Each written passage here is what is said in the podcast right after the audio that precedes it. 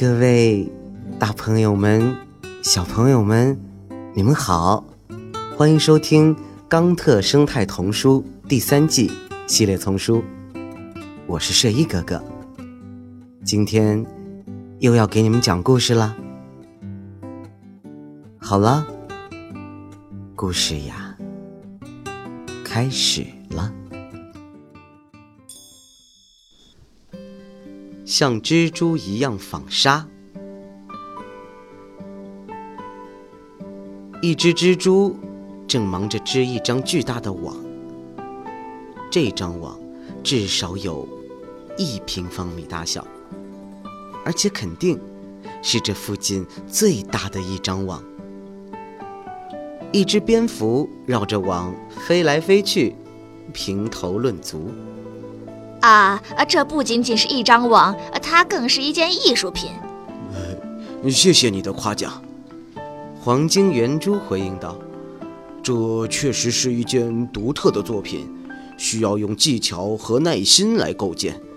在我开始织网之前，我就对这个位置进行了研究，并且应用了数学原理。你的网太大了，呃，不会只捕捉到昆虫吧？”你是否偶尔也用它抓过鸟呢？即使是蛇，也会被我的网缠住。有一次，一条小蛇被我的网困住，最后把我的网弄破了。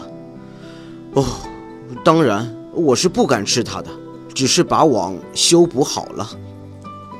既然你吐的丝那么强韧，人类难道不会对你感兴趣吗？当然会。但我们蜘蛛不喜欢规则和约束，因此很难被驯化。那人类有没有试图收取你的网呢？哦，有的，一些人试图用我的丝做衣服，他们甚至尝试用我的丝织成手套、降落伞、渔网和绳索。我听说你甚至可以入药。确实是这样。多年来，我们的丝在亚洲被当作绷带，用以止血。现在，英国的一些聪明人正在研究如何使用我们的丝，培育神经。培育神经？是啊，还在培育肌肉和骨骼之间的软骨。培育神经和组织？啊，这听起来几乎太不可思议了。听起来是这样。但我的丝确实有助于细胞生长，这是一个可以分享的美好礼物。这会让你非常受欢迎的。不过，你如此精美的丝能够供应全世界吗？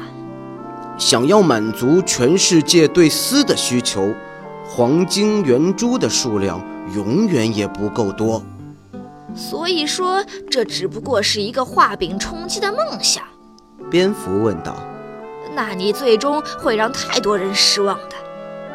你为什么会这么说？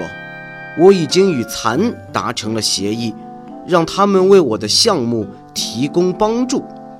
他们是食草动物，你可是食肉动物。你确定你们的丝是一样的吗？哦不，虽然我们都吐丝，但性质并不相同。然而，如果我们给柔软的丝增加压力和水分，我们可以将其转换成一种更强韧的材料，到底有多强韧？这么说吧，也许强韧到有一天，你可以利用我的丝再造人体的组成部分。这样看，你的丝真的非常特别。没错，但想要一个新的点子获得成功，最好能够改变游戏规则。所以你没有改变和破坏任何规则，而是利用科学的奇迹创造了新的规则吗？是的，我想用这种方法让这个世界变得更美好。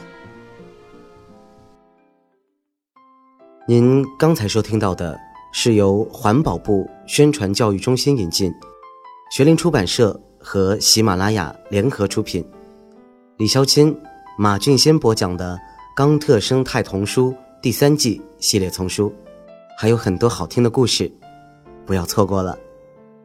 感谢您的收听，让我们下期再见，谢谢。